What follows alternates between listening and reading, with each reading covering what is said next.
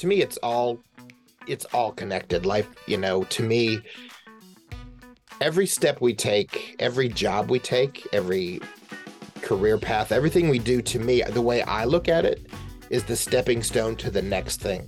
And then the stepping stone to the next thing.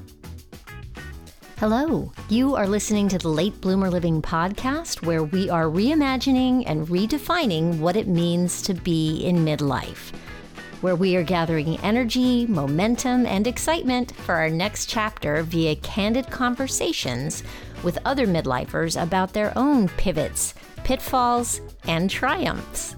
I'm Yvonne Marchese, your host, and I'm so happy you're here.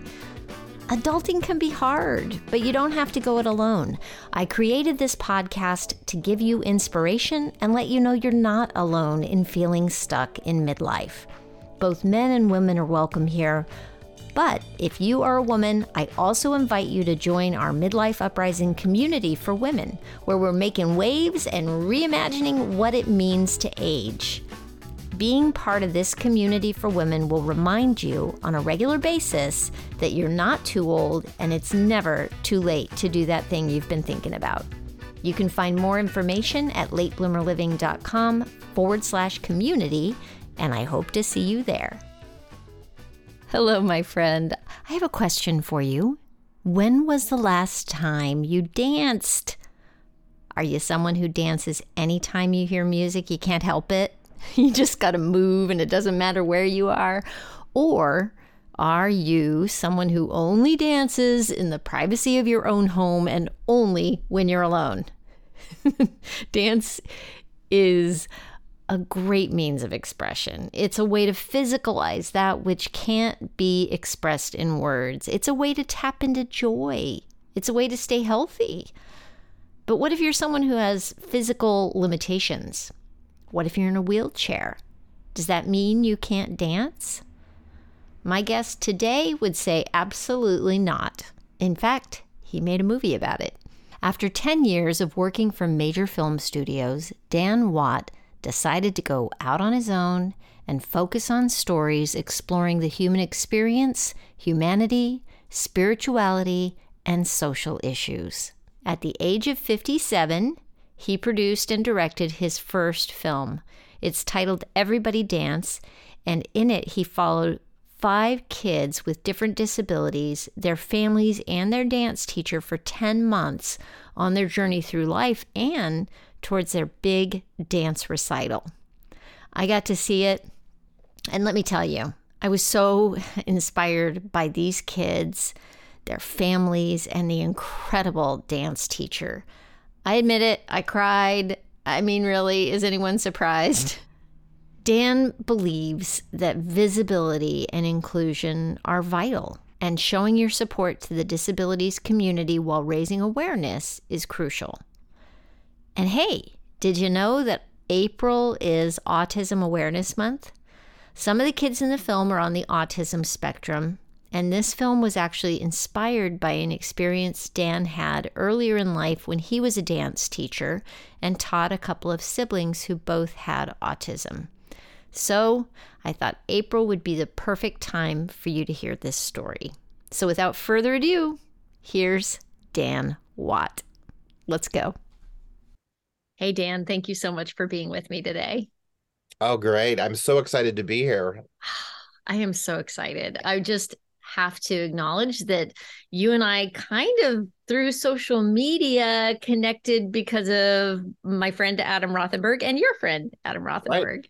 Exactly. What a wonderful man. Yeah. Little shout out to Adam. Hi, Adam. Thank you. Hi, Adam. so I was so excited to connect with you and to find out that you've produced this this documentary everybody dance. And i and thank you for sending me the link to watch it. I was so moved by it. And i really am so curious about so many things. Gosh i'm thinking where to start asking you questions. Before you produced this documentary used to work for major studios. You're you're based out of LA, right? Yeah, correct. You worked correct. for Columbia? I worked five years uh, for Columbia Pictures in their uh, development department. And then I worked five years for Syco, which was Simon Cowell's production company. He kind of poached me from Columbia Pictures. He wanted to start, start a scripted uh, TV and film department also. Oh. And he brought me over when he was doing the One Direction documentary following the band. Gotcha. Gotcha. Yeah. Wow. He then he then did actually close that uh chapter in his life after he had his son because it was just he likes to be 100% hands-on and involved and just being so busy and in the UK most of the time with you know British Got Talent and British X Factor and then f- coming here to film AGT he wanted to read the scripts or read the books and give Mm. notes and he just realized he just didn't have enough time in the day he just yeah. How could you? How could yeah you? so I left and he closed it then about a year later Wow. Wow. not because of me, I don't think, but you know. so tell me what happened to have you make this changeover how, how old were you when you when you made the changeover to opening your own production company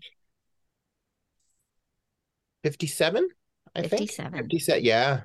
Yeah. um, congratulations thank you to the chagrin of my my mom and dad. Like, I'm sorry, you're you're leaving Sony medical and pension. I'm sorry, what do we- you know that old school thought. yeah Um, but I, I, as I reflected back, I always, I used to come home from school and I would watch the Phil Donahue show every day, and my mom would be like, "Well, why aren't you like outside playing?" And I'm like, "Shh, Phil Donahue's on," you know. So, uh, but I didn't realize I, I loved hearing true stories, and I loved someone's journey, Mm. and that's what attracted me to that show. And then, you know, after that, Oprah. Mhm. Um, so I came to a point where I felt that there were much more important stories that needed to be told. And I just thought I need to either do it now or don't. And so I jumped. I jumped. I didn't know what the documentary was going to be. I knew I wanted it to be about the arts. I knew I always was fascinated by, you know, it did when you were young, did your mom and dad, you know, make you take piano lessons or violin lessons or singing lessons or acting, but you didn't make a career out of it. So how did that help you in your everyday life? Was there anything Mm. of those disciplines? So that was my initial concept. And but I didn't have my way in yet. Uh so I was just pondering with it. And I I had a dream and it was vivid and I usually don't have those. And I remembered because I used to also be a dance teacher and a choreographer and a dancer prior to that. So I've made many shifts in my life uh career-wise. So I thought about Fran and her two daughters. I had this dream about it and they both had autism. And I thought, well, I haven't taught in like 17 years. That was interesting. Why did I dream about, you know, Fran and her lovely daughters? so were fran and her da- were her daughters students of yours then Right. They were students of mine like 17 years ago. And Fran was the mom. uh-huh And then about two weeks later, I had the dream again. And Ah. I thought, hmm, this is God poking me. He's going, here's your movie, asshole. I'm here. I'm handing it to you. Here's your movie. so I was like, I think I need to pay attention to this. I think uh, I think this, you know, that was a sign, and I trust that. I trust my gut, and I trust things like that. And so that's what I went with. wow I've seen the movie. So tell me what your next steps were. Okay, so so wait a minute. Let me back up. Had you already left the production company with with Simon Cowell? You you you did you already decide at this point I'm going on my own. I'm going to start Dance and Dan Productions or did Dance and Dan come from doing this project? Well, I had I had had my production company uh prior and I did lie I produced live stage shows. So and um you know, I brought Bea Arthur in, Carol Channing, and you know, Dixie Carter, things like that. Um, so I had already had the production company, but I had never done anything in film and television. And I I knew I was going to make a shift and I was going to leave working for Simon, but I hadn't come up with the idea of the movie or anything like that. So I, I it was nothing sporadic where I'm like, I'm just going to quit. You know, I I think we have to lay the groundwork and, you know, we still have to take some precautions like that and get things set up and and aligned and all that. So um I got all that in place while I was thinking about it. And then the the concept, the initial concept came to me um before I actually walked out his door. And then I had the then when I could focus on it 100% is when the actual, you know, dreams started to happen. Wow. Did you was there anything that made you feel like, "Oh, I don't know. I don't know if this is the right thing to do? Were you scared? I guess is my question. I I don't think I was scared. I well well I know I wasn't scared. I don't want to say I don't think. I I know I never I never hesitate about things like that. You know, I, I trust my my gut. I I trust those instinctual signs that come. And I as I've looked back over my career, as we do when we get a bit older, mm-hmm. you I could reflect back and I could see it's about every 10 years or so I I think about it. You know, before I went to work in film and television, I was doing the public relations and marketing for a cultural arts center and running the South Bay Conservatory. And after 10 years, I thought, okay, well, I could start over at the first show I did and just repeat everything and, you know, work for the city and just do it again. You know, you've produced 56 shows, just start with one and do them all over again. But I thought that's not challenging. That's not exciting. That's not new. That's not vibrant. It's just, okay, get out, you know, and start all over. So I, there was that shift, you know, and then it was, you know, 10 years with film and television. Um, and I thought, yeah, these you know there's other stories that need to be told in it so i made the shift again you know and prior to that i was a dancer and i made the shift from dancer to producer because i thought i could do it better you know? There you so, go. Yeah. So yeah. i'm hearing like um like i feel like it's like the if you were if you were you're a pearl now.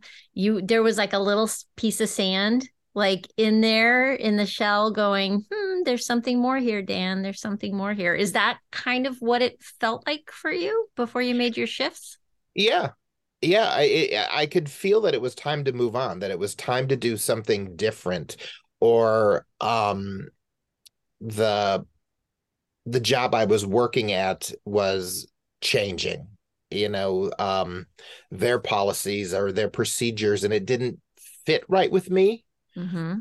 Um, and that happened at both, you know, both times also. So there's also things like that. If it doesn't, if it doesn't meet my expectations, or I'm no longer happy with the way things are being run, or um, the way you're being treated or anything like that you know comes down to respect and things like that i thought it was it, it, it's time to move on um, and then I have this ritual that I I do every time when once when I pull out the uh, CD to Wicked, a change is coming because I play Defying Gravity on repeat. I love that. 24 hours a day, 10 days a week. I mean, I mean, 10 days a week, you know, uh, yeah, I just play it over and over and over because the lyrics say, you know, defying gravity and take the leap and all that stuff. And I just, that just gets um embedded in my brain over and over. So I guess we can thank Idina Menzel and uh, and the writers of the song for uh-huh. it's amazing you know, what music does right? Yeah, it's amazing. It's, yeah the arts it, it is. And if people you know it's it's a shame that you know, i mean there there's so many of us that do see that and appreciate it but how the arts do uh do can and affect your life in a positive way. Yeah Hey, we're going to take a quick break here because I want to tell you about something near and dear to my heart. This episode is brought to you by Groundwork Brigade. If you're thinking about starting a side hustle, or maybe you're already running a new business and feeling a little lost in the weeds or lonely, I'm so excited to be able to share with you some information about the business mastermind group I've been a part of for some time now. Groundwork Brigade is a community where you can develop a systematic plan for your business and find support to help you work the plan. You'll get great information, help, and feedback to support you. What I love about this group, among many things, is that I get to bring the questions that I have on any part of my business where I feel stuck or stopped. And, by the way, most of the other people in the group are also midlife business owners who have pivoted recently from corporate careers or other life experiences. And let's face it, you know, there's a lot to learn about running your business, even if you've had a successful corporate career previously there's something really great about being with other people who are going through the same struggles you are. And I'm so excited to be able to share this opportunity with you. If you want to try it out at no cost, I would love to have you join us, and I have an affiliate link for one free month of access to the group that I'd be happy to share with you. You can just email me at latebloomerliving at gmail.com and I'll get you everything you need to get started. That includes eight opportunities during the month to join in and really see what the experience is like. Hey, if you're driving, don't worry. I'll also have information for you in the show notes and I'll remind you at the end of the episode. Now, back to our conversation. What did you find for yourself, uh, having started off as a dancer and a dance instructor and seeing kids go through the process?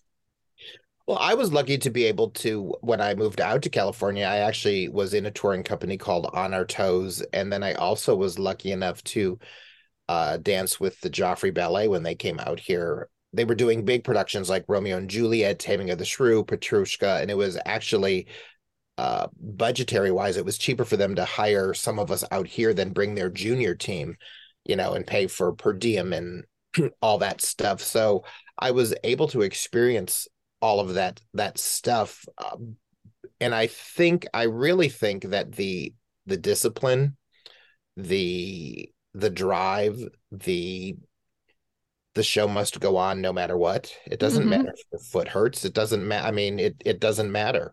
It doesn't matter if your nose is running and you're sick. You're you know it's time. You're at the dorothy chandler pavilion in front of 8000 people and you're the third villager from the left. Go. You just you know? Um yes. but it's those disciplines even even going back before that you know when i i remember doing west side story um in a dinner theater in the round in cleveland mm-hmm. well that teaches you a lot when you're walking down the aisle because it's theater in the round and right? it's also a dinner theater and on a sunday afternoon at two when the seniors come and a man tugs on you when you're playing Diesel in West Side Story and goes, Excuse me, can I have more butter? And you're like, when you're a jet, you're right in a minute, all the way, and you know. but uh, it it's learning to deal with uh, situations like that in the family of of a production. I I think is is so valuable, and it you also and what you talked about the development of that trust because you have to trust the director you trust the stage manager. Once you get to the stage you st- you trust the choreographer. You, you you trust the written word no matter what it is. But that having worked with that and developed those skills in myself to be able to trust you to light my show when I was producing and be able to trust the stage manager to make sure everybody's in place backstage helped me so much when I decided to film this movie because I don't know anything about cameras and camera lenses. I wanted to tell a story. So I had to then do my research and then I had to trust the guy I hired that he would that he said well here's the different lenses and this is what it would look like i would say you should use this and then you have to trust the sound guy you have to then trust your editor you know um so and I want to say, by the way, the, the the camera work was beautiful. Like I'm a photographer now, and I'm I'm watching the the these camera angles and and reflection uses of reflection in the in the. Oh, there's one moment where a mom is watching her daughter, uh, and she's she's looking through a pane glass window at her daughter rehearsing and the right. you can see you're looking over the sh- mom's shoulder seeing her reflection and her reaction in the glass plane window and the da- and the daughter all these layers of i was just like oh that is a beautiful right. beautiful shot you know and not to mention i mean i can think of 10 more right now that are just beautiful so you you did a great job picking um, right. so so you had this dream about former students and their mom clearly features in that relationship. And then how did you find this gem of of a school that you told the story around? I mean ballet what, what's it ballet for all kids right? Yeah ballet for all kids. And the owner founder teacher her name is is bonnie. And she's just an angel well what i did is i thought well i just have to do the next step. Once i decided that this was going to be it um i went online and I just Googled schools and conservatories all across America and looked at their um, itineraries and the the way they taught. And I scheduled phone calls and did conference calls with a lot of people. But nothing was nothing felt right. I, I I had stumbled across a lot of studios and it might work for them but it wasn't working for my story where there was you know a school said that they taught you know kids with autism. And first of all it should have been expanded more than just that you know uh, so that was a red flag. But then i saw they would send me tapes of their classes and the classes they they taught dance for 10 minutes and then it turned into a a gymboree type class. Mm-hmm. and i thought that's that's working for that studio and those parents and kids right now, but it's not my story. The story that I had in my mind. Eh, but I just kept and looking. I want to back up because I think we missed mentioning in I mean, I think we touched on this before we hit record, but I think we missed mentioning that you had students that were autistic, right? Right. That's when, when you we were teaching dance. Fran and her two daughters, her, both of her daughters were on the autism spectrum, and uh, but I didn't know anything about that. You know, you know, uh, bef- you know, 18 years ago, you know, 20 some years ago now, because the movie's out. I, I, and I, when I was teaching them, I, I never changed the way I taught um, Fran came up to me and and I said, "Well, is there anything that I need to worry about?" And she said, "No." She said, "I we just know that they're not going to progress from jazz 1 to jazz 2 as quickly as some of the other students might." And she said, "Don't worry about that. We're, you know, they love the music and they love being here and they won't wor- don't worry about that." But she did say her older one was very sensitive to touch so she mm-hmm. said, you know, just just show her on yourself what you would do, but don't don't uh, touch her mm. and um, fix her arms. I said, cool, no problem. So I I didn't adjust my teaching my teaching techniques in any way. And I think by doing that, it helped me realize with this move when I did this movie that you know Bonnie does the exact same thing. I'm teaching a jazz class. I'm teaching it with a ballet warm up and why would I lower my standards or change ballet technique for anyone you what what my job as a teacher was was to find a way that worked for you for every student it doesn't matter if they have autism or not my job as a teacher is was always the way I approached it was always to say it three or four different ways. I can say, okay, we're going to do a pas de bourrée. That's left, right, left. That's one, two, three. That's step back side to side. So you you present it in different ways while you do it, and what and hopefully one of those will click with each kid you know uh, i i do better with left right left right left right left right left where some people listen to the music and do it one two three four five six. So everybody finds their own way that works for them. Mm-hmm. so that's just how i taught and it worked worked well for me. And then when i when i met bonnie i thought this is it. This these are the stories i have to tell because she did that ex- the exact same thing I did, but on a heightened and more expanded level. Because in my class, I had, you know, two girls out of 40, and she has 80% of her her uh, studio is atypical.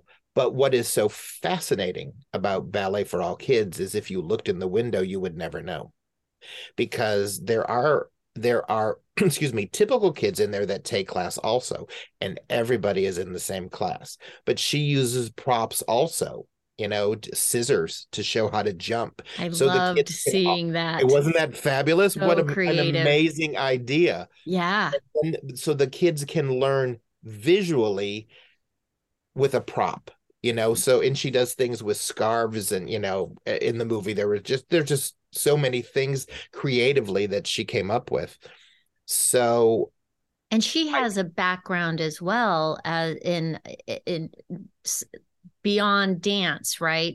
She's she's trained to work with with kids. She understands uh, the autism spectrum right? Right well, right she went in she has a degree in psychology along with her uh, she studied dance all her life and she combined the two.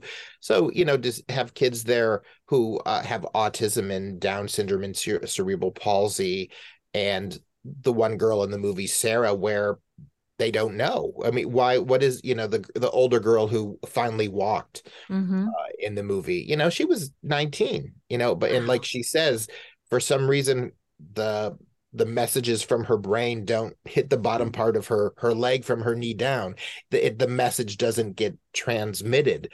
So she just her her legs just wouldn't move that well. Well then she started walking right you know bitty steps right before we started filming. So to be able to you know tell that that story and how dance helped her the yeah. discipline of dance and uh and going constantly and never giving up and working working at it again and like she said also loving and enjoying it.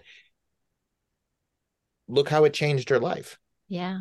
You know? Which has me wondering too uh, going back in time to Fran and and Bonnie no Fran and her daughters. Her two um, daughters yeah. her two daughters. You're here you are or were 18 years later dreaming about them what kind of progress did you see happen with those girls while they were in your class and how did that impact you? I can I, there was a, there was a moment where in when they the the girls got so uh, so good in jazz one that they knew my warm up and I what I did in my classes, I always had an assistant that was was in the front row with me in case I had to go change the music when it was time to change the song, and then I would explain the next thing or if I had to make a correction. And I moved her two daughters to the front row because they were ready wow. to help. You know, they were uh, at the level where they could assist me, and the the newer kids could watch them do it. And when I moved them to the front row, the the older one started to cry well scared the bejeebies out of me. So i uh-huh. ran out and talked to fran and she goes no don't worry about it. She said you just made her her day. She now has accomplished enough and is in the front row which was her goal. So to experience. So then, of course, I start crying. Then I have to go back in and teach. And then I'm like, wait, why is she looking at me? Why am I? Why are you crying? You know, I'm not you crying. Know? You're crying. Yeah, exactly. you know, you know, so it it's. I think, and it all, you know, to me, it's all, it's all connected. Life, you know, to me, every step we take, every job we take, every career path, everything we do to me, the way I look at it is the stepping stone to the next thing, and then the stepping stone to the next thing. And to be able to, after I made the decision to make the movie, while I was plotting it all out, to think back of, I don't think another director, and this is not a in a bragging way, I don't think there is another director that could have made this movie the way I did because I was lucky enough to teach just teach dance in general and be a dancer mm-hmm. but to also have produced and choreographed recitals and shows that I knew what was going on when I walked into that studio. So I think I offered a perspective that there might be one or two directors out there somewhere, but I don't know if, you know, because I could reflect back on what happened in my life and apply it there. And that was key to me. And I made it very clear to Bonnie. And it was one of the things that we had to, uh, we discussed is that I said, I just want to be on a, fl- a fly on the wall.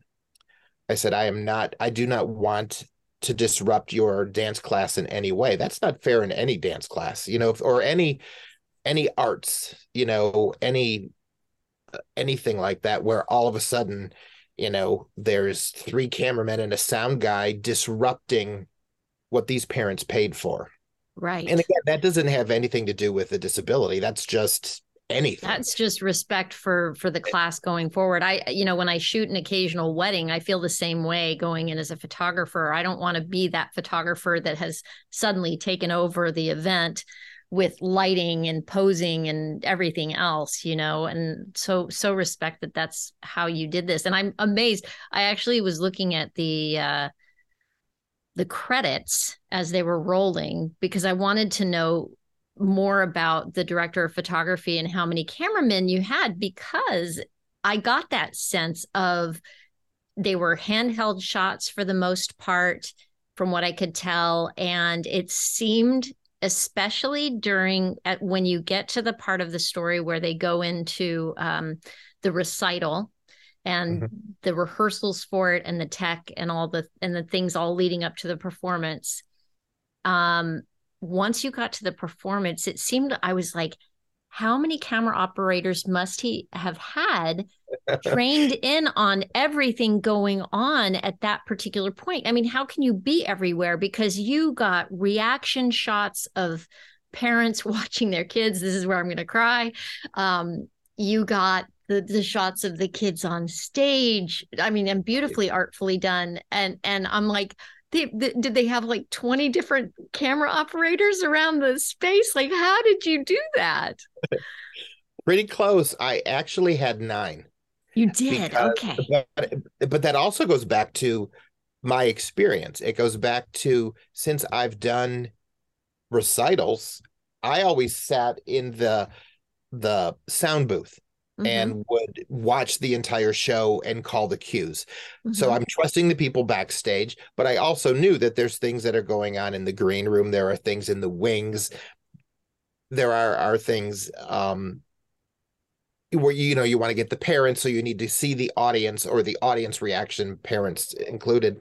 So um, I just hired enough people to do that, and I um, especially the ones in the wings to get the the the reactions when the kids ran off stage or on stage and high you really were everywhere oh, oh my and gosh hugged each other and oh. and and i you know uh, hopefully your audience will will watch the movie but there's some of that stuff downstairs in the green room and in the mm-hmm. hallway that um so i was a nervous wreck and i was running all over both days up and down side to side and making sure everybody was getting it. But then again it goes back to trusting the camera guy that you put stage right? Because you can't get over there now because the only way to get there is to cross the stage and i can't do that. Unless i'm gonna chasse chasse you know across the stage. So you're trusting that you, you you know you discuss stuff with him but it's you know did you get charlie? What you know are you following maddie? And you know it's just um all over the place. But again, that goes back to not knowing until I started filming it how much I was relying on what I experienced earlier in my career, and this was truly your story to tell. This right. this was your story to tell, Dan. Because I I think about everything that you've done from being a dance instructor to having produced all the the theater that you produced before you went to film. I mean, it all ties together. You know, it's incredible.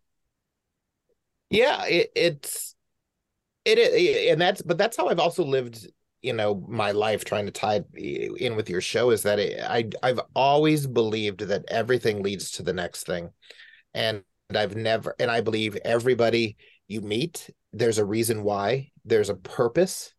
Um, you might not understand it now. Um, I met the Kelly Clarkson loved the movie, so she had us on her show as guest I did not know who was going to be on the show. They wouldn't tell me with us. Well, then they brought in Misty Copeland, who is wow. from ABT.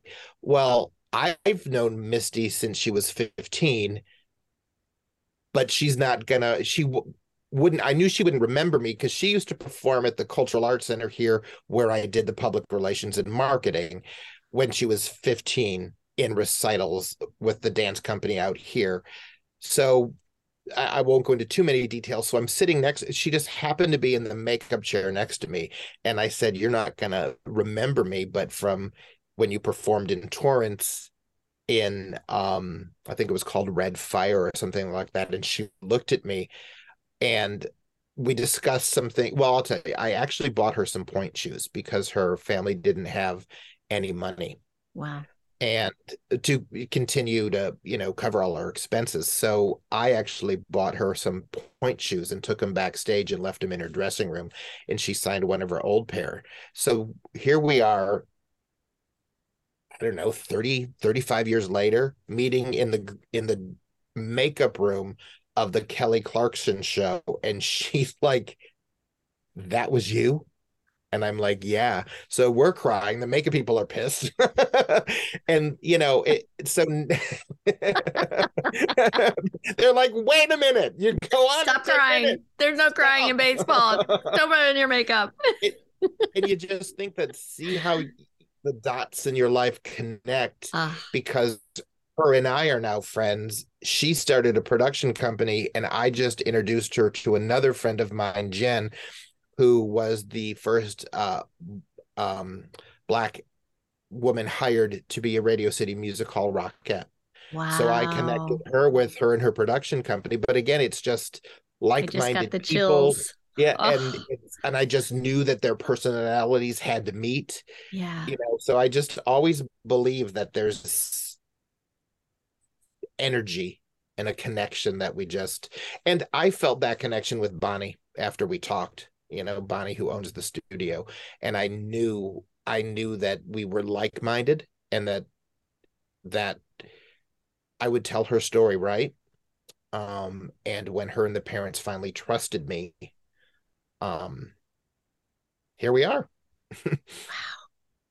I could talk to you forever dan. I, I have so many questions about how you pulled this off. It's beautifully done. And so I think my my next question and maybe my last question is what did you learn about yourself in the process of taking this leap and making it all happen?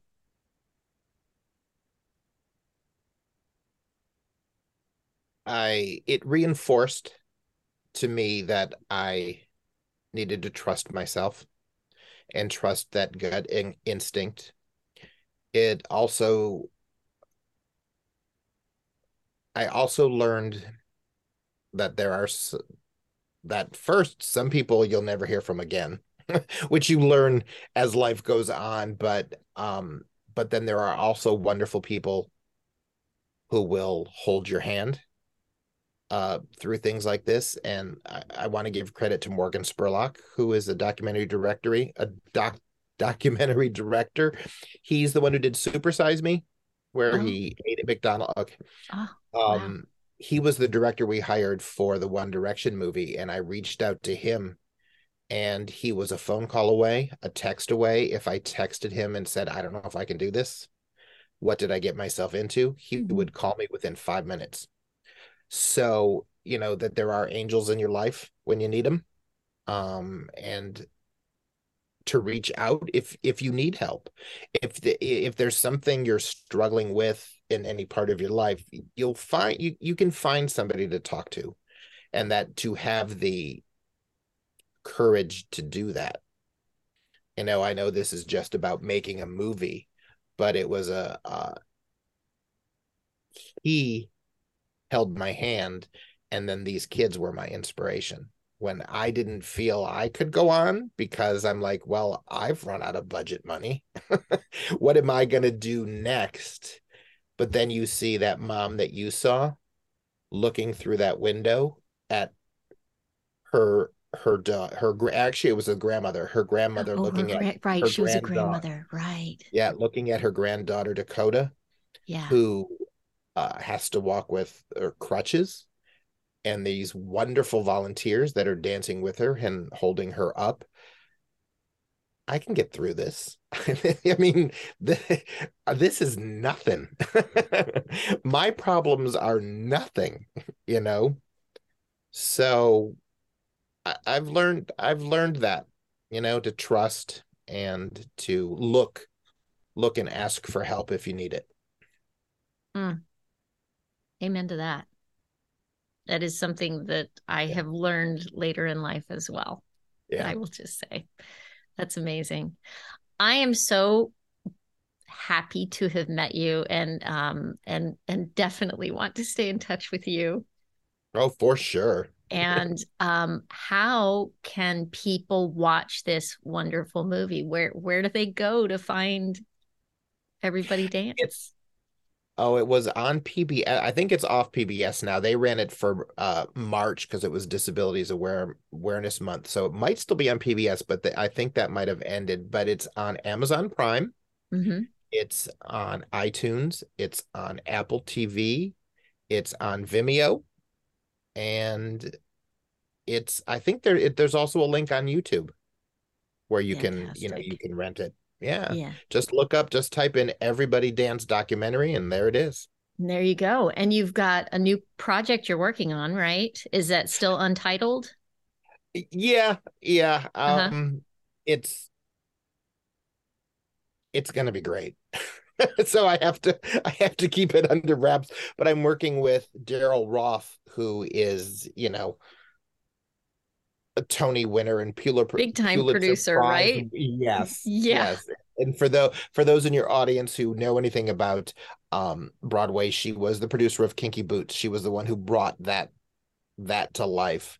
Wow. Um, but she's also just has the new one, um, the one about pie, the movie. Oh yeah, the the yeah. um the one with the tiger Pi, a yeah. legend, Life of Pi, Life of yeah, Pi. Life of Pi, Life yeah. of Pi. Yeah. yeah, yeah. She's that just starts in previews this week, I think. Oh my god! So, yeah, wow. but to be able to work with someone of that caliber and her to have liked my idea, I was like, again. But all I did was call. You know what I mean? So if you don't make the call, they can't say yes or no.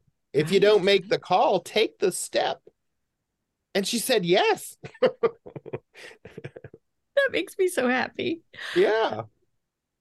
I just am I'm, am delighted, and I I, I want to stay in touch with you, and and I'm gonna have links for people in the show notes to get to uh, your website, and um, what else did I want to say?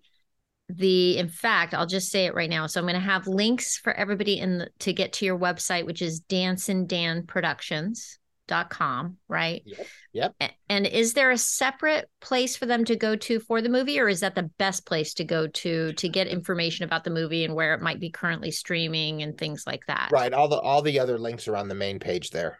Awesome. Yeah. That sounds just, great. Or just type it into your your Google search because then it'll pop up, you know, on Amazon or iTunes or anything like that. Yeah. Perfect. And then if people want to keep up with you, you're also on Instagram, which is where you and I connected at yeah. Dancin' Dan W, correct? Yep.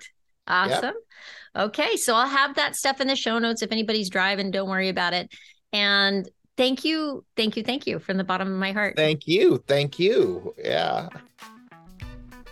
Well, there you have it. One of the things I can't stop thinking about after speaking with Dan is that he paid attention to his dream with Fran and her daughters. You know, maybe it didn't occur to him the first time he had the dream, but when they visited his dreams again, he recognized that there was something significant for him in their story. It makes me wonder if I'm paying attention to my dreams enough. What are they trying to tell me?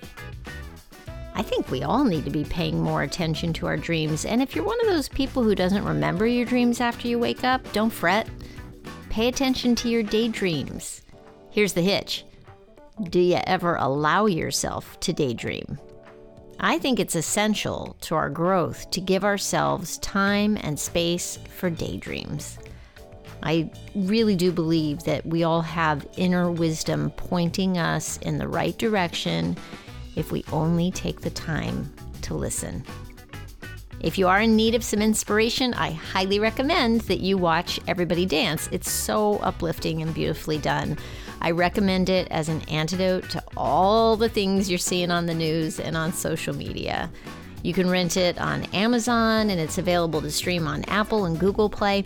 I'll be sure to include a link in the show notes to the trailer and to Dan's website where you can get all the information along with information about Autism Awareness Month. I'll have that for you and the dance school featured in the film. You can just go to latebloomerliving.com forward slash podcast and look for episode 139.